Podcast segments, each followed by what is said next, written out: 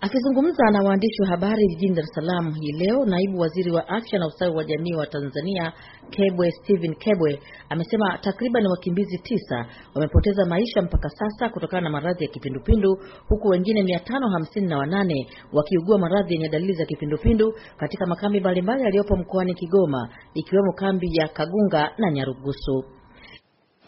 Pia wanahabari, utaratibu unaendelea kufanyika kushirikiana na wadau wa maendeleo kupeleka wataalam wa kutosha wa tiba kinga mkoani Kigoma kukabiliana na mlipuko wa ugonjwa huu wa kipindupindu na magonjwa mengine ya mlipuko yanayoweza kutokea ikiwemo kuimarisha mpango wa utoaji e, chanjo mkoa wa Kigoma. Pia wanahabari, wizara kwa kushirikiana na serikali kwa ujumla tumefanya tathmini ya athari za kiafya katika mikoa ya jirani ikiwemo Kagera, Geita, Katavi ambayo inapakana na nchi ya Burundi. Naibu waziri wa afya na ustawi wa jamii amesema kwamba mpaka Mei kumi na sita mwaka huu wakimbizi wa Burundi waliotibiwa kwa maradhi mbalimbali katika hospitali ya mkoa wa Kigoma ni elfu tatu mia mbili ishirini na mbili na kwamba timu ya wataalamu ya serikali kwa kushirikiana na shirika la afya duniani imepelekwa mkoani humo kufanya tathmini, kutoa elimu dawa na vifaa tiba katika kambi hizo za Kagunga na Nyarugusu. Hata hivyo, naibu waziri wa afya na ustawi wa jamii wa Tanzania amesema serikali ya Tanzania kwa sasa